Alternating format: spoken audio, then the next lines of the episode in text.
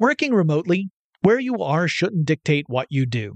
Work from the road by turning your vehicle into a reliable high-speed data Wi-Fi hotspot with AT&T in-car Wi-Fi.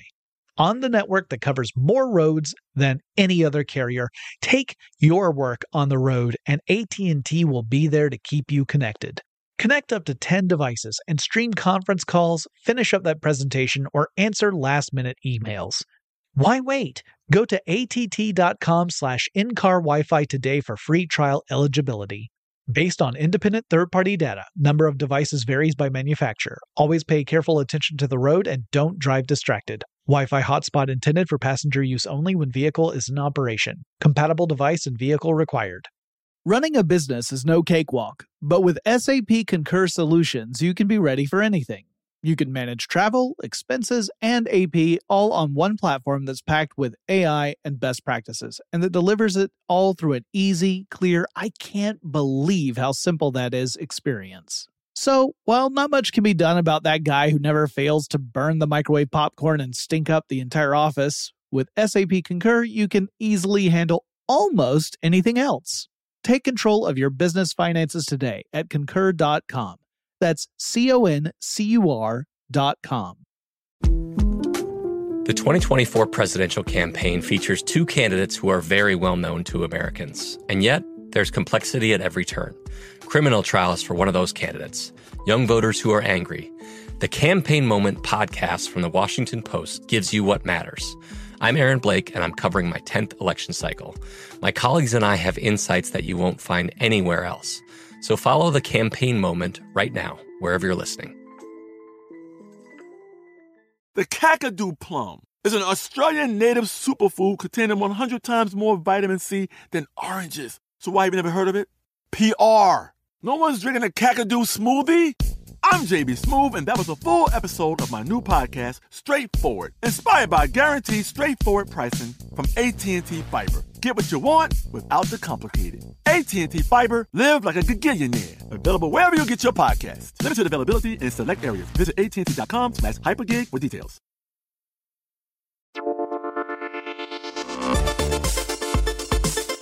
Welcome to Tech Stuff, a production from iHeartRadio. Hey there, and welcome to Tech Stuff. I am your host, Jonathan Strickland. I'm an executive producer with iHeartRadio, and I love all things tech. And it is in late August 2020. About a year ago, I recorded an episode about, uh, well, a couple of episodes about Tech TV and G4 TV, a pair of cable television channels that merged in the United States uh, and then suffered an, uh, a rather sad fate. And I did a full episode on each to kind of explain what happened with both of them. And I wanted to go back and revisit the G4 TV episode. Now, the reason for this is because recent developments have changed things. There's been indication of life after cable death, but I'll explain that when we finish listening to this episode from last year so that we understand where I'm coming from when I talk about the potential reboot of G4 TV. First, let's listen to this classic episode. This is the second episode I'm devoting to a pair of tech related television channels that made an attempt to court a tech savvy, largely male audience on cable television. Our last episode was about Tech TV, which I talked about up to when that channel merged with another one. Today, I'm going to focus on that other channel that would end up getting merged with Tech TV before, spoiler alert, both would be ultimately shut down entirely.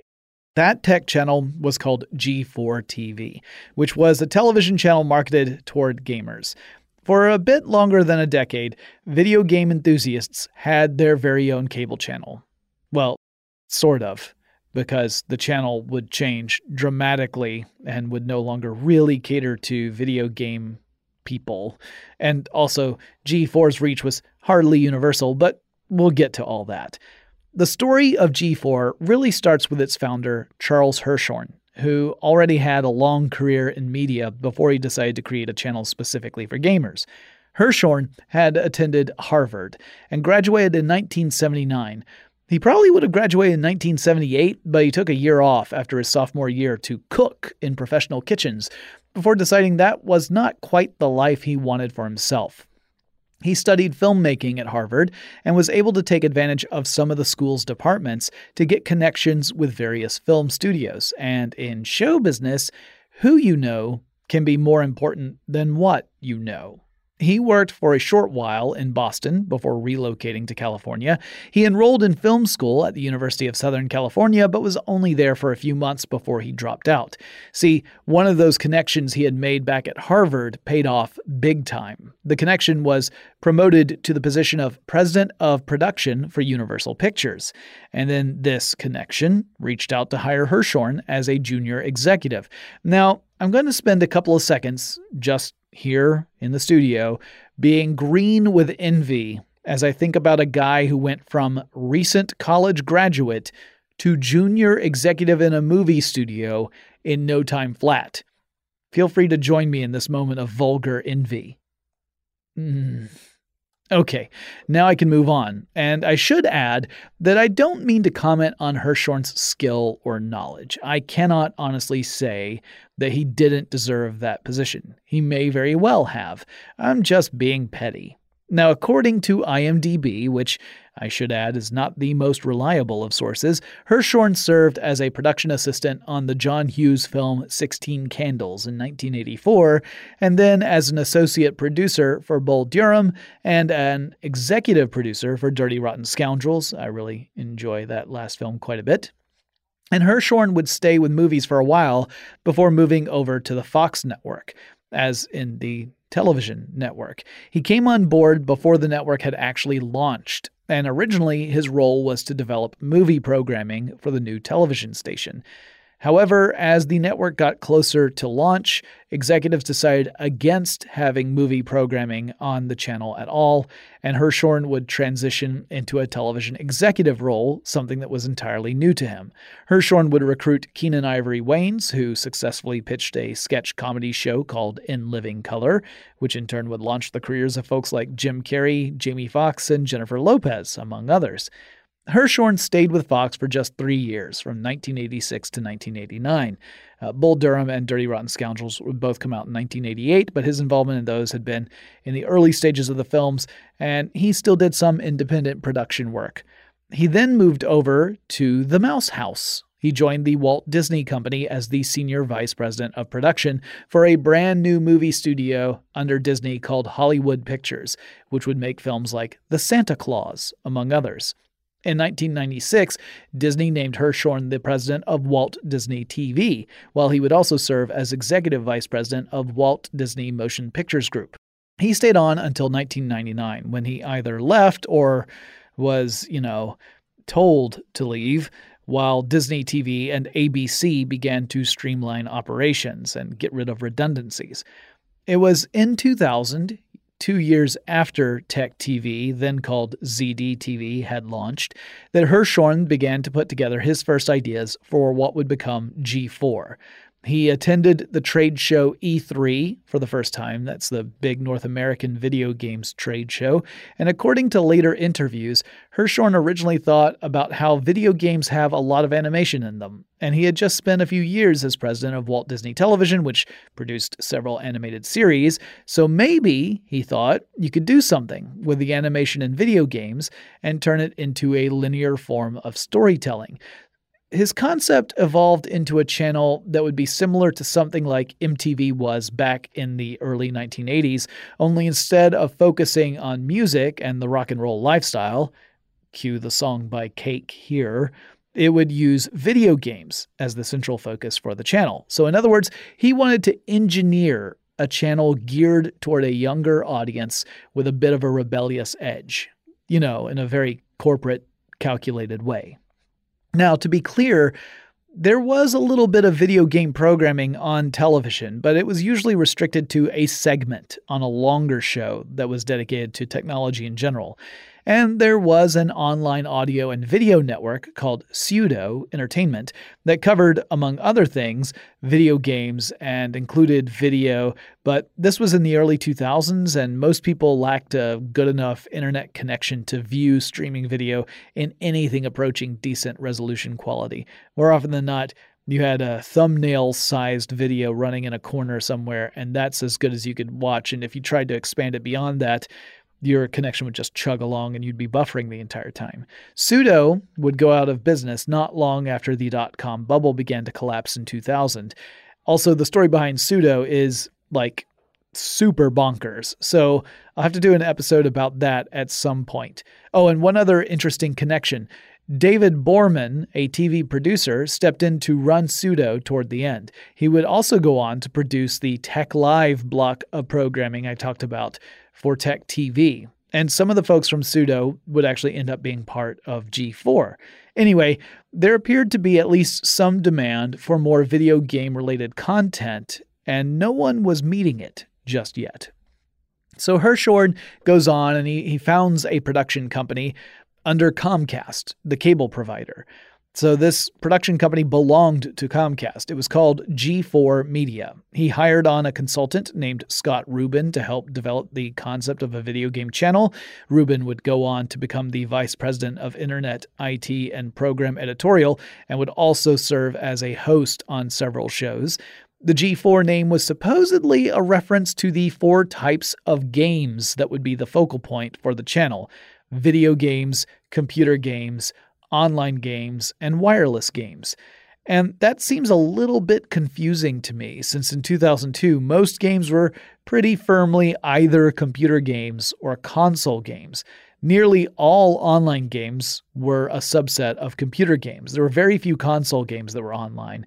And I'm guessing by wireless, they really meant like handheld systems like Game Boy and Game Boy Advance, because cell phone games were almost not a thing. I mean, there was Snake, but there wasn't much else in 2002. But hey, who am I to criticize this logic? Also, much later, Hirschhorn would reveal in an interview with Kevin Pereira that he had asked his wife to secure a URL for the new company before they had even figured out what the name was going to be. And he wanted video game to be in the name for the URL, but his wife wasn't able to find an available URL with video games in it. So he said, just grab something with the initial V or G or something. And she went down the list and said, G1's taken, G2's taken, G3's taken, G4's available. And he said, just take that. So it's possible that G4 got its name because literally that was the available URL. In case you are curious, this was during what is generally called the sixth generation of video game systems, also known as the 128 bit era. This being, you know, the time when G4 would launch, that is. Consoles belonging to this generation included the original Xbox, the PlayStation 2, the Nintendo GameCube, and the Sega Dreamcast, though the Dreamcast was already starting to fade away by 2002. Uh, that was the last year anyone made games for the Dreamcast outside of Japan. Uh, Japan Dreamcast games would keep on going till about 2007. The executive crew for this company would include a lot of folks from the production side of entertainment. So Hirschhorn would serve as president and CEO. The chief operating officer, or COO, was Deborah Green, who had previously been a senior vice president over at E Networks in the 1990s. The head of affiliate and advertising sales, a guy called Dale Hopkins, had also worked for E Networks. The head of programming was Vince Longobardo, who had been with MTV for nearly 20 years before joining G4. The company also recognized that it might be a good idea to bring in some people who have insight into video games and video game culture. And so another founding leader of G4 Media was Tom Russo, who had previously been the editor of a gaming magazine called Next Generation. And of course, Scott Rubin was acting as a consultant as well. Comcast funded the development and the launch of this channel. They gave the company essentially $150 million. And the plan was to give G4 three to five years in order to make enough money to pay off that initial investment. According to analysts, that would mean the channel would need to reach around 30 to 40 million households total. And the prime demographic, as I mentioned earlier, was 18 to 34 year old men. Now, keep in mind, this was back in the early 2000s when video games were still considered a sort of niche hobby for nerds. There were a lot of negative stereotypes about gamers, mostly that they were a bunch of socially awkward losers. And I, I use this as the stereotype. I don't think people who are socially awkward are losers at all, but this is the kind of thought process people were in back then. That video game players were socially awkward losers who, according to most insults lived in their parents' basements and played video games, never stepped outside ever, didn't know how to talk to anybody else, that kind of thing. That was very much a, a predominant stereotypical view of people who liked video games back in the early 2000s. And it's quite possible that some of the folks at G4 Media, you know, some of the people in charge shared some of those perceptions about video game fans. There was next to no acknowledgement that women can also play and enjoy video games too. They, they were just not really considered part of the equation. Or that there are video game fans out there who are also active, productive, and successful members of society. And I think a lot of the guiding decisions for designing programming would be rooted in the same sort of toxic mindset that much of Gamergate was based in. And also, while I don't want to suggest that Gamergate was in any way a legitimate movement, I do think that G4's revenue practices would raise some eyebrows when it comes to journalistic integrity and unbiased reviews. I'll explain more about that in just a moment. Skeptics worried that the channel would be unable to muster a following. I mean, who the heck wants to watch someone else play video games? Now, I imagine if you were to take any of those skeptics from 2002, plop them into present day, and turn on Twitch TV or YouTube, their brains would melt right out of their ears. Now we have an entire industry, complete with superstars who go by handles like Ninja or Shroud, who have built brands on top of the concept of people watching them play video games. As for me, heck, I remember being a kid and watching really good players play arcade games. I didn't have any desire to jump in or challenge them. I just liked watching people who are really good at games kick some digital butt. So I'd like to think at least I would have felt that there was a market for this sort of thing if it were handled properly. The Los Angeles Times reported in January 2002 that Comcast was going to launch a video game centric channel later that year. As far as I could tell, this was the earliest public acknowledgement of G4. Comcast said it would launch the channel to 7 million subscribers of the company's basic cable package. That wouldn't quite be the case at launch. The hope was that Comcast's support would give the fledgling channel enough of a head start to land some good advertising deals for its programming. An article in SF Gate that published one month after the channel actually went live, which was in April 2002, had a slightly different set of figures. According to the article, G4 was initially available in about 3 million households, with the goal of reaching 5 million by the end of 2002. Oh, and like Tech TV, it wasn't initially available in San Francisco, which at least in the minds of the tech industry, is the center of the known universe. When the channel went live, it broadcast something pretty unusual for its first week a Pong marathon. Yep, the, the classic video game, Pong.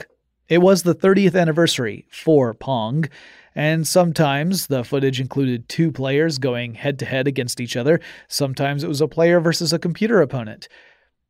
But it was just Pong, after the first week, we'd get a better idea of what G4 was going to be all about, at least at first. I'll explain more in a second, but first let's take a quick break. Working remotely, where you are shouldn't dictate what you do. Work from the road by turning your vehicle into a reliable high-speed data Wi-Fi hotspot with AT&T in-car Wi-Fi on the network that covers more roads than any other carrier. Take your work on the road and AT&T will be there to keep you connected. Connect up to 10 devices and stream conference calls, finish up that presentation or answer last-minute emails.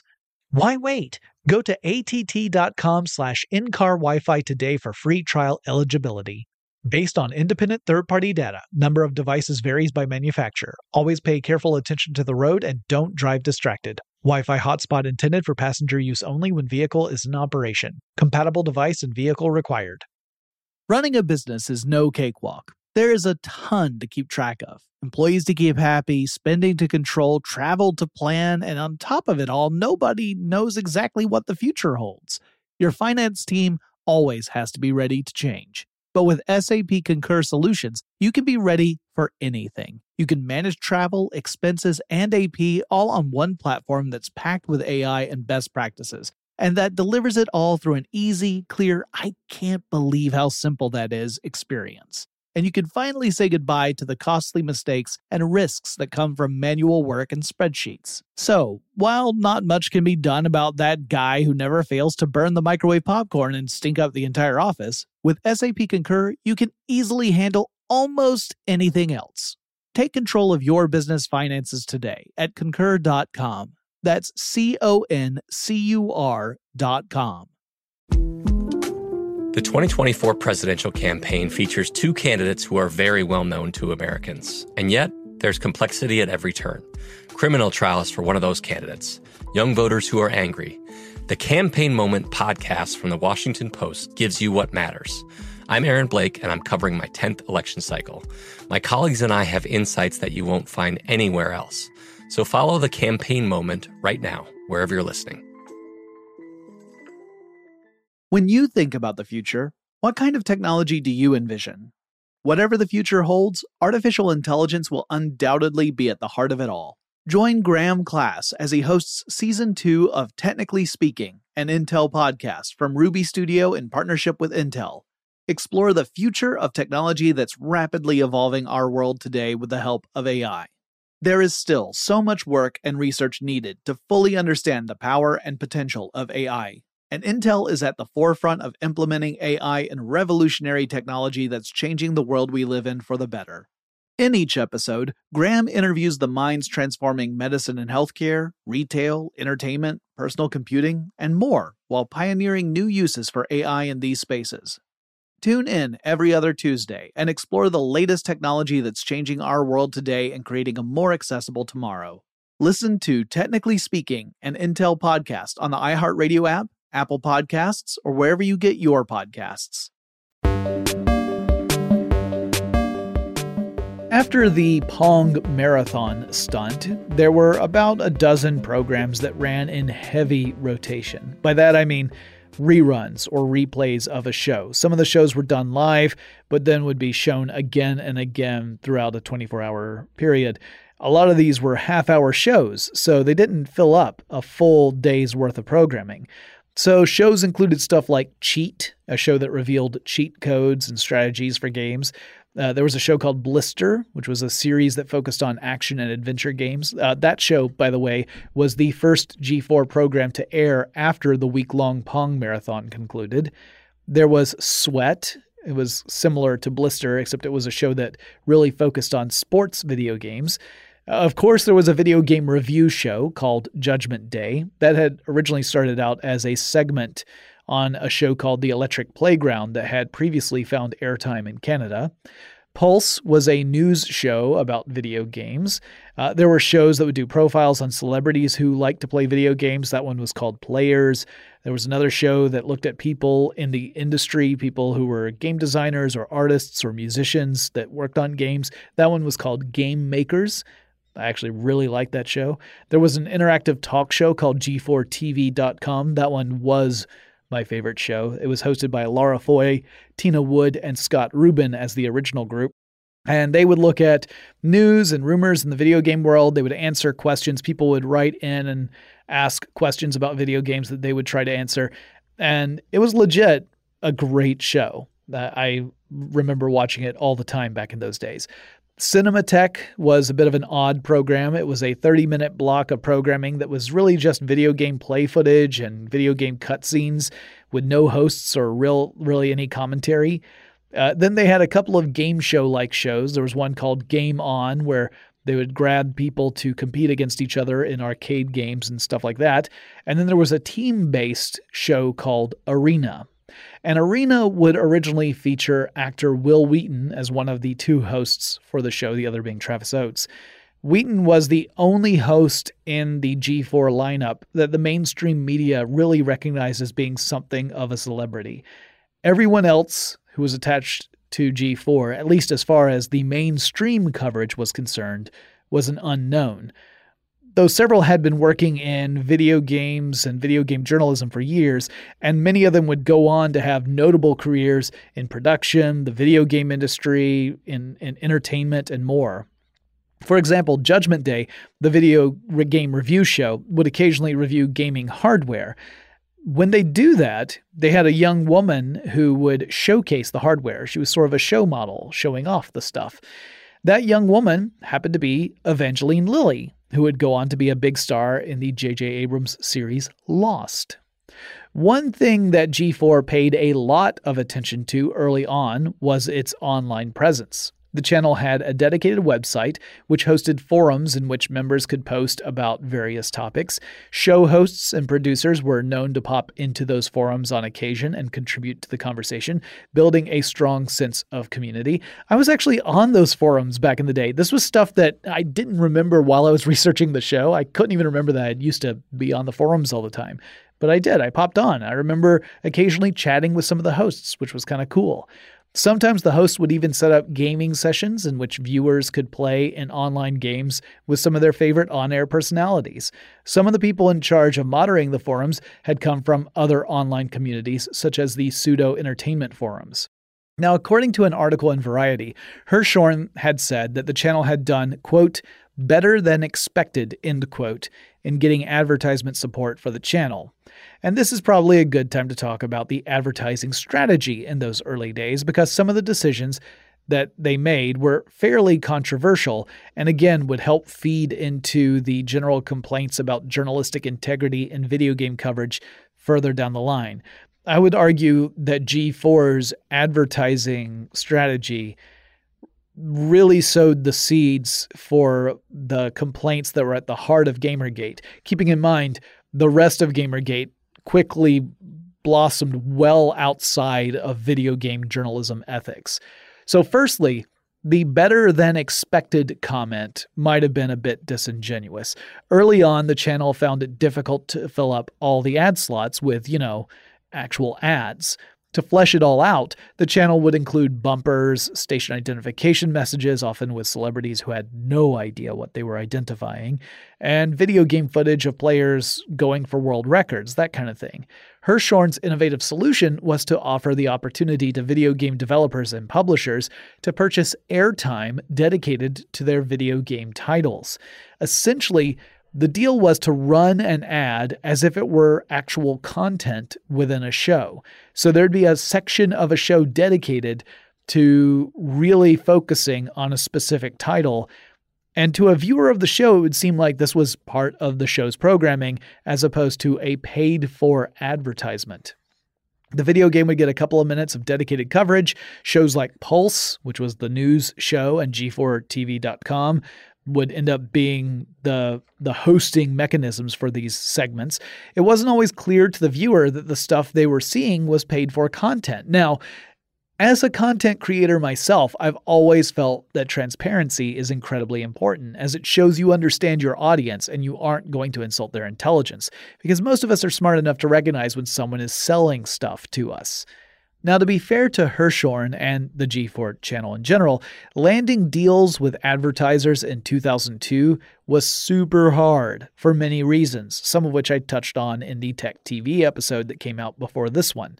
One of those reasons was that the economic impact of both the dot com bubble bursting and then the terrorist attack in the United States on September 11th, 2001, meant that a lot of companies were cutting way back on advertising and marketing budgets. So there just wasn't much money to go around. Complicating matters is that there were a ton of cable channels out there. Some of them, like G4, were pretty niche in their focus, a very narrow focus on a, on a demographic.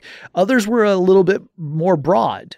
And everyone was after that ad revenue because that was the main source of money for most of these cable channels, at least the ones that were not based on a subscription model. So let's say you are running an ad agency and you got a big client that wants you to run ads on television. So you're looking at your options. And it's a buyer's market because there are so many channels out there. They all have inventory, they all have these ad slot spaces they want to fill up.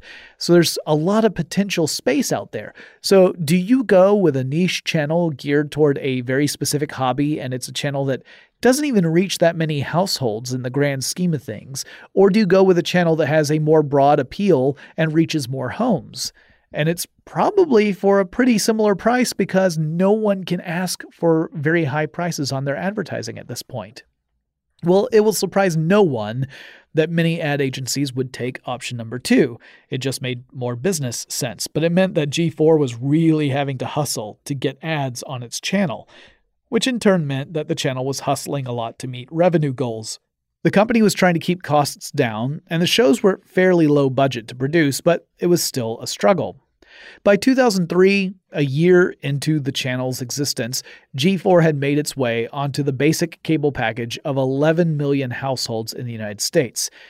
That was a big improvement, and in fact, it was a bit ahead of schedule, but still far shy of that 30 to 40 million households it would need to make it look attractive enough to many big advertisers to jump on board.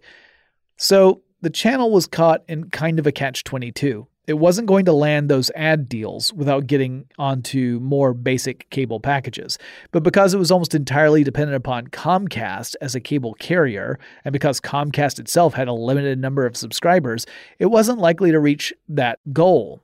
But it still, the channel just kept plugging along. And besides, the channel still had a few years to go before it had to break even on that $150 million that Comcast had floated at launch. And keep in mind, I'm talking about households that could potentially watch this channel. I'm not even talking about viewers here. I'm saying 40 million households that would have G4 as a viable option on their cable subscription, not even whether or not they ever watched it. Well, all of this stuff was going on behind the scenes, but in front of the cameras, things were also getting very rocky. The channel sent hosts to cover the E3 event, which actually went pretty well. But toward the end of 2002, Travis Oates and Wil Wheaton, the hosts of the show Arena, quit their jobs right in the middle of the season or toward the end of it. Wheaton posted an explanation from his point of view about what had happened that led up to his departure, and he included allegations that a producer on the show had seriously mishandled pretty much everything. A friend of mine, who was a moderator for G4's online forums, wrote a blog post that said there was more to the story than what Wheaton had shared, but sounds to me like, however you shake it out, the arena situation was particularly ugly. G4 replaced the original hosts with Lee Rariman and Michael Loudon. Loudon would later get replaced by a guy named Kevin Pereira.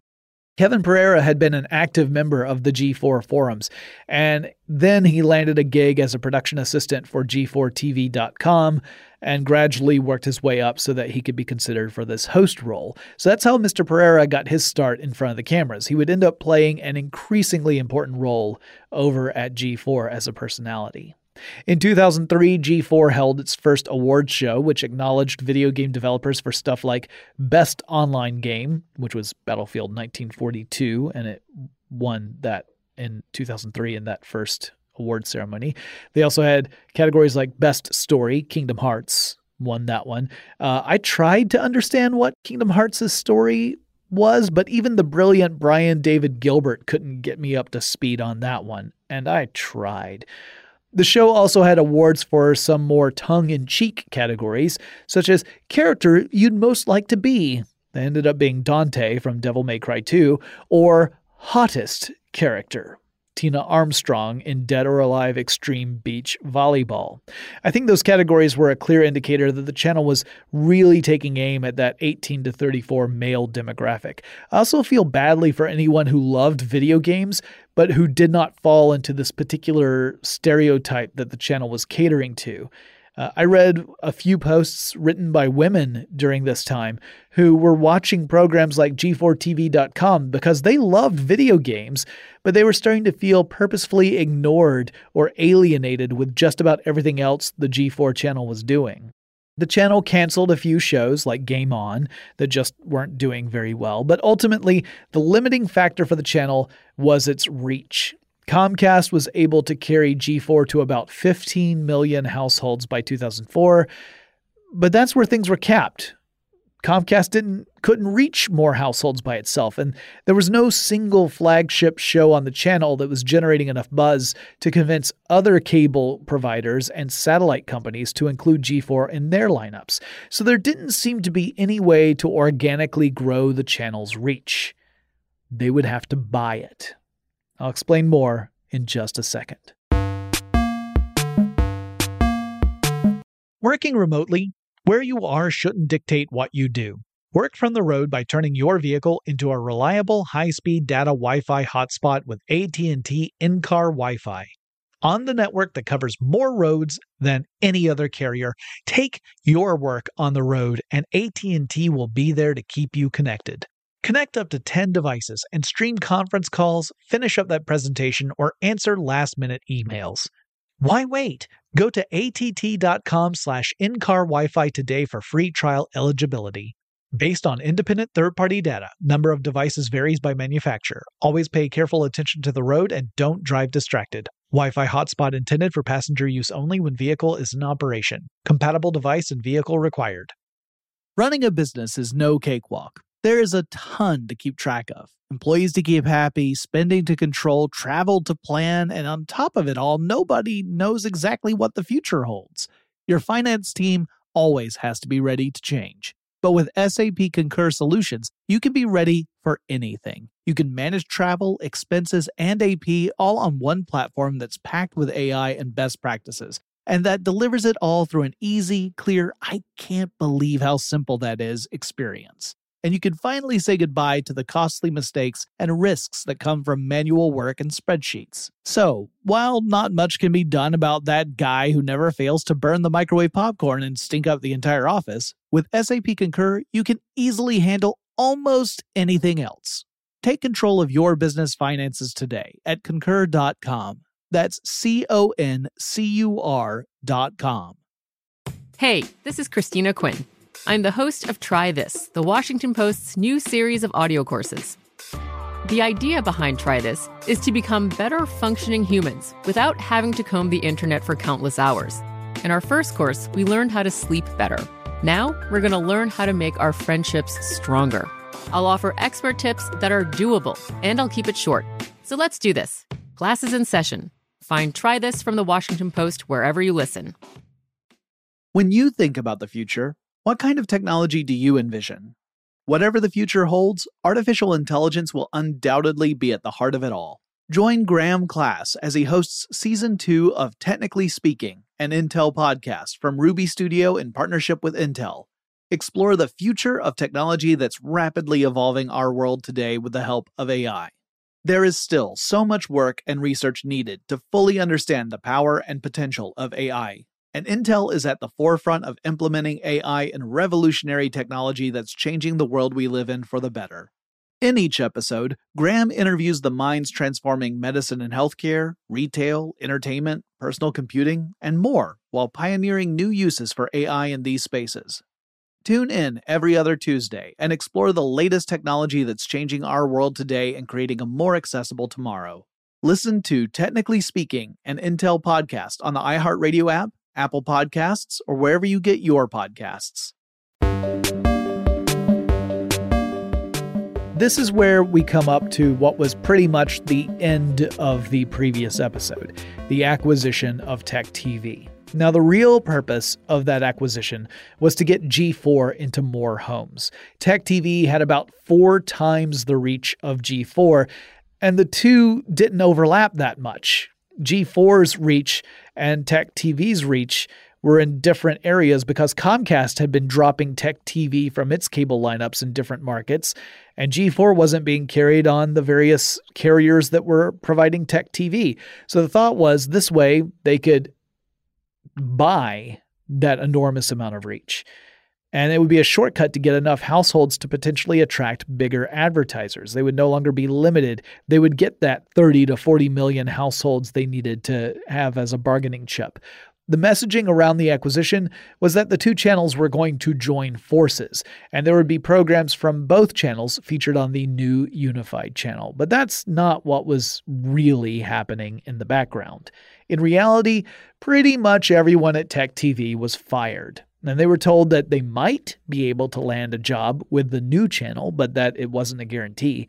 Tech TV's base of operations was located in San Francisco, but G4 was down in Los Angeles. So it would mean that a lot of people would have to relocate for a job they weren't sure they would actually have for very long. Ultimately, just three shows from Tech TV would join the G4 lineup. They were The Screensavers, without host Leo Laporte, who couldn't come to an agreement with the new channel, X Play, a video game review show that had the best fit with the rest of G4's lineup, and an anime show called Anime Unleashed. All the other shows on Tech TV in the United States got the axe. G4 relaunched on May 28, 2004 as G4 Tech TV. And while Tech TV had been gutted in the process, G4 also canceled several of its original programs as well over the following year, including shows like Players, Pulse, Blister, Arena, Portal, and eventually Judgment Day, since the executives figured there'd be no reason to run two video game review shows on the same channel. And they also canceled reruns of an old game show called Starcade that had been playing on G4. The screensavers, which initially did survive the transfer over to G4, would also changed dramatically. While it was originally a show dedicated to technology in general and computers in particular, it had segments about hardware, ways to fix computer problems. They took live calls from users to help them with whatever issues they were having. It would slowly drift more toward a pop culture oriented show. So while it existed in name, the show itself changed enough to no longer really be the screensavers. At the top levels of leadership, there was also a change of brewing. Early in 2005, it became clear that there was a push to move G4 away from being quite so video game centric as it had been at launch. One show that the channel picked up in early 2005 was Formula D, a television show dedicated to drift racing. I remember when that came out and I thought, what? And the effort to cater to a male audience became even more apparent with the launch of a show called Girls Gone Wired, which was about, well, I think you can guess. But yeah, if you really wanted to ogle video game characters, I guess that was the show for you. The channel also began to invest more in syndicated runs of shows that also aimed at the 18 to 34 male audience. For example, in late 2005, G4 would pay $7.8 million to license the reruns of The Man Show from Comedy Central. It's a comedy show created by Jimmy Kimmel and Adam Carolla that reveled in all things stereotypically identified as being manly, mostly ogling women. By February 15, 2005, the pretense that G4 and Tech TV were a partnership was completely dropped, and the channel became just G4. Not that this came as a surprise to anyone. What might have come as a surprise to Hirschhorn was that by September of 2005, he would be on the outs. There's not a lot uh, that was actually written about his departure at that time, apart from the fact that Comcast quote unquote dismissed him. But whatever the circumstances were, he was replaced by a former DirecTV executive named Neal Tiles. Tiles would push even harder to move G4 away from its focus on video games, with the goal of turning it more into a lifestyle channel aimed at men. Not too different from what Spike TV was doing. Spike TV, by the way, had started off as the Nashville Network, which was all about country music and, and that lifestyle, then got rebranded into the National Network in 2000, and then became Spike TV in 2003.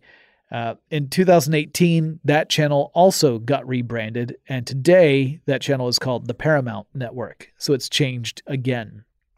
G4 canceled G4TV.com, which was a big blow to me, as I had loved the show. I felt the hosts were genuine, entertaining, and informative. Kevin Pereira had moved over as a host of The Screensavers, but that show was heading for a total rebranding. In fact, you might even argue that The Screensavers was effectively totally scrapped and a brand new show came into its place. This new show, which would become a flagship program on G4, was Attack of the Show. Pereira would stay on, but the other hosts of the screensavers all left to pursue other opportunities. One thing Attack of the Show did was launch a huge search for a new co host. The original goal was to hire a new male co host for the show.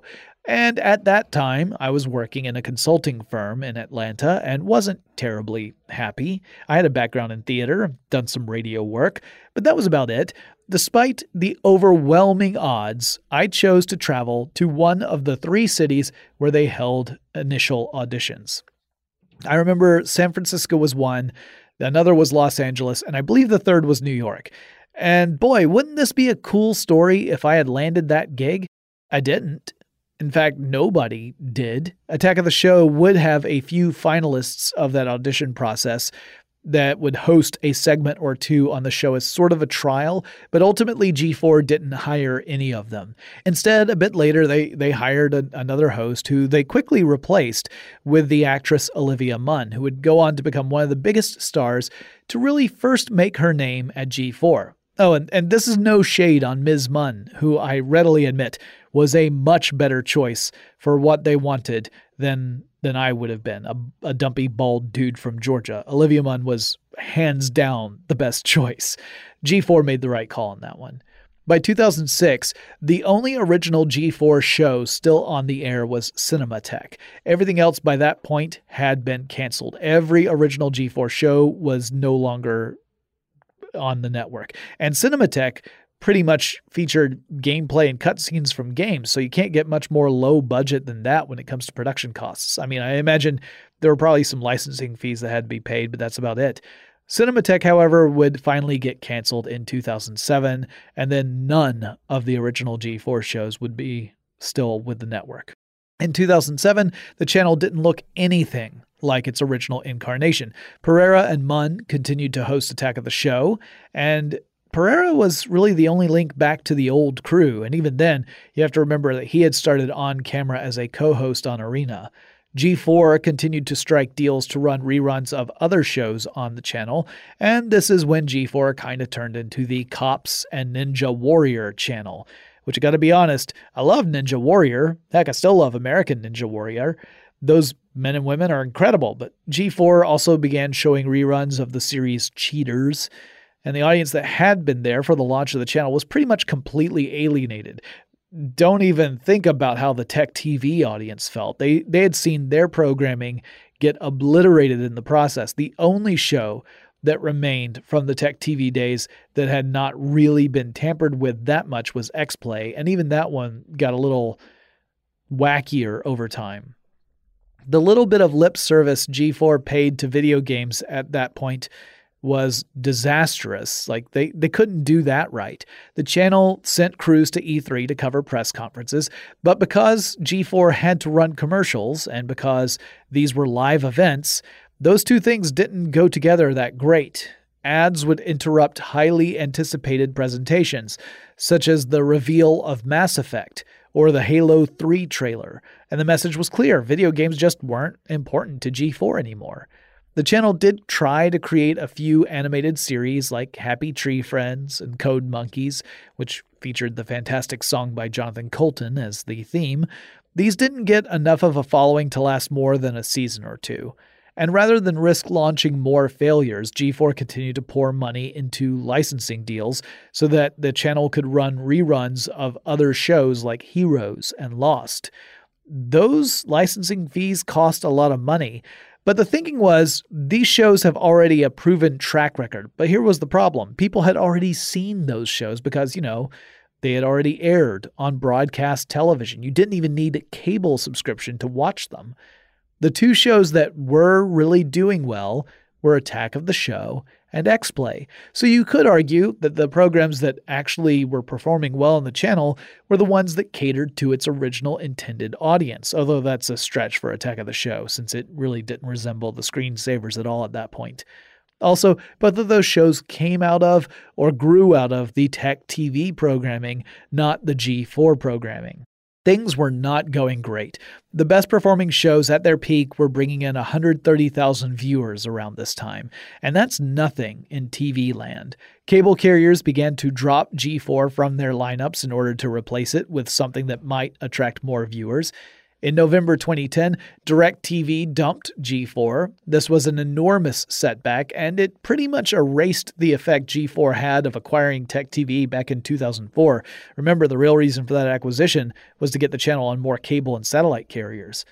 Olivia Munn announced she was leaving G4 and Attack of the Show in 2010. She had landed a role on an NBC show called Perfect Couples. Uh, that would launch in early 2011, and that show would end up getting canceled a few months later. But Munn dedicated her attention and time to pursuing her acting career. She landed gigs in films and TV series. Her departure was a big blow to G4, as her on screen chemistry with Pereira was one of the big reasons Attack of the Show was doing so well. Actress Candace Bailey would step in to become the new co host of the show. While things were super rocky, they wouldn't end just yet. The channel was able to hold on for a couple more years. Back in 2009, Comcast announced its intent to merge with NBC Universal, which was a process that was completed in 2011. In early 2012, Neal Tiles would step down as president of the channel, and Adam Stotsky, who had previously been the president of NBC's entertainment division, would take on the leadership role. But one thing Stotsky did not have, notably, was experience in actual television programming. He did have experience with branding, however, and Stotsky worked to try and land a deal in which G4 would undergo an entire transformation. It would undergo a full rebranding into the Esquire network. But that deal ultimately fell through, and instead, the Style Network would get that rebranding instead. Turns out it wouldn't have mattered. The Esquire Network ceased to be in 2017 anyway. In 2012, X Play host Adam Sessler began hearing rumors that his days were numbered as a host on the channel. In April of that year, he was officially fired for reasons I've never been able to determine, apart from perhaps the channel just wanted to cut costs, and Sessler, as a longtime veteran, might have had a pretty high salary comparatively speaking. He would end up with Revision 3 for a while, so for a short time, we were technically coworkers. The following month, Kevin Pereira announced he was leaving G4 and Attack of the Show after the E3 trade show in June of that year. His departure was pretty much the death blow to Attack of the Show, though it would limp along for the rest of 2012, shooting the final episode in December 2012 that would not air until January 2013. So technically, most people say the show lasted till 2013. X Play also aired its final show at that same time. G4 would continue to run reruns, but slowly those licensing deals were expiring. By November 2014, there just wasn't enough there there, and NBC announced that the channel would go off the air. It was done. The Canadian version of G4, which I haven't really talked about here, and which would carry much more of the old tech TV programming for much longer, would last until 2017. So it outlived the American version of G4 and the American version of Tech TV. In fact, it outlived the Esquire network, the channel that te- that G4 was supposed to turn into. Now, there's a lot more that could be said about this story, and like I've indicated a few times, the big story here is not unique to G4. There were a lot of channels that started out catering to a specific core audience. But the demands of the industry typically say it's not good enough for you to do well. It's not good enough for you to get good ratings. You need to grow year over year. Those ratings need to get better each year. And eventually, to grow, you have to expand beyond your core audience. You can't just keep appealing to the same people to watch more stuff. Now, I personally think growth on its own is not the best measure for success, and it can lead to catastrophic failures and bad decisions like it did with G4. But what the heck do I know? I'm just a tech podcaster. But it was interesting going back and looking at the history of these two channels. They had a huge influence on me. In fact, I think I can honestly say that without Tech TV, without G4, and also without the influence of CNET's Buzz Out Loud podcast, there never would have been a tech stuff. Uh, I never would have even thought to do a technology podcast without those predecessors. And while I cannot attest to being nearly as informative or entertaining as those shows could be and those channels could be, uh, I do my humble best. So G4 TV, you know, it came and it went, and it's I thought it was just gone forever. And then in late July 2020, the G4 TV Twitter account, which people were shocked to find out was still uh, you know accessible, tweeted out a teaser that showed a game of Pong playing and the message saying, We never stopped playing, and giving the year of 2021, thus indicating that G4 TV is returning in 2021, the channel that we all thought was gone forever. A little bit later, Blair Herter, who has a long history with G4 TV, suggested an Ask Me Anything or AMA on Reddit and began to answer some questions. Uh, clearly couldn't answer everything, but gave us a little bit more information about what this return actually is going to look like. Part of it looks like it's going to be a web series. It also looks like they're going to attempt to get hold of episodes of past G4 TV programming, stuff that hasn't been seen in years. Mr. Herter said um, about that uh, quote, while I technically have access to G4's archive of old shows, they're locked in a musty Burbank tape vault in a secret company basement that we literally can't access right now because of COVID. No joke, but stay tuned.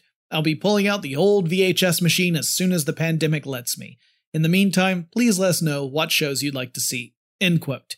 So it looks like there's at least the possibility for older programming to be seen yet again and then what about new programming? Well, the general consensus is that Attack of the Show and X Play will both return in some form, though no telling who will be hosting it. Uh, there's no real indication of which hosts might be returning. In fact, a lot of them expressed utter surprise and shock when G4 TV's Twitter account even posted that was coming back. The whole endeavor is part of Comcast and NBC Universal. So it's got a big company behind it, but we just don't really know too much about what's going to manifest from this. One thing that I can say is that G4 TV has opened up casting for whatever programming they have in mind. Even though we don't know very much about it, we do know they're looking for talent. And uh, in fact, there is a, a, a, an email address you can send information to casting at g4tv.com. And uh, I would recommend looking into that if you're interested. But I would also recommend, you know, looking over any agreements if you actually do get into the whole process because these sort of jobs require an awful lot of focus, a lot of energy, a lot of time, a lot of effort. It is it is not easy work to create content. It's great work. It's not easy. So you want to make sure that any agreement is uh, fair to both you and to the employer. And that means, you know, don't just, if you get an offer, for those out there who are going to try and, and apply, if you get an offer, look it over, make sure it's fair. And I'm not saying that it wouldn't be, I just don't know. And I know that there are a lot of horror stories about people who got into agreements because they really wanted to do this thing. They always wanted to create content and then uh, turned into something that was a lot harder and a lot bigger of a demand and not as much return as what they needed in order to make a living. So just be careful, is all I'm saying. But I am excited to see G4 TV come back in whatever format it will reemerge in. I I have a lot of fond memories of watching G4 TV. I mean, I did audition for them once upon a time, so you know, I want to see them succeed, and I want to see all the people uh, attached to it uh, succeed as well. So I have high hopes. I have no idea what to expect, but I thought it would be good to rerun this episode, remind everyone what G4 TV was all about, and to start looking forward to see what will come next.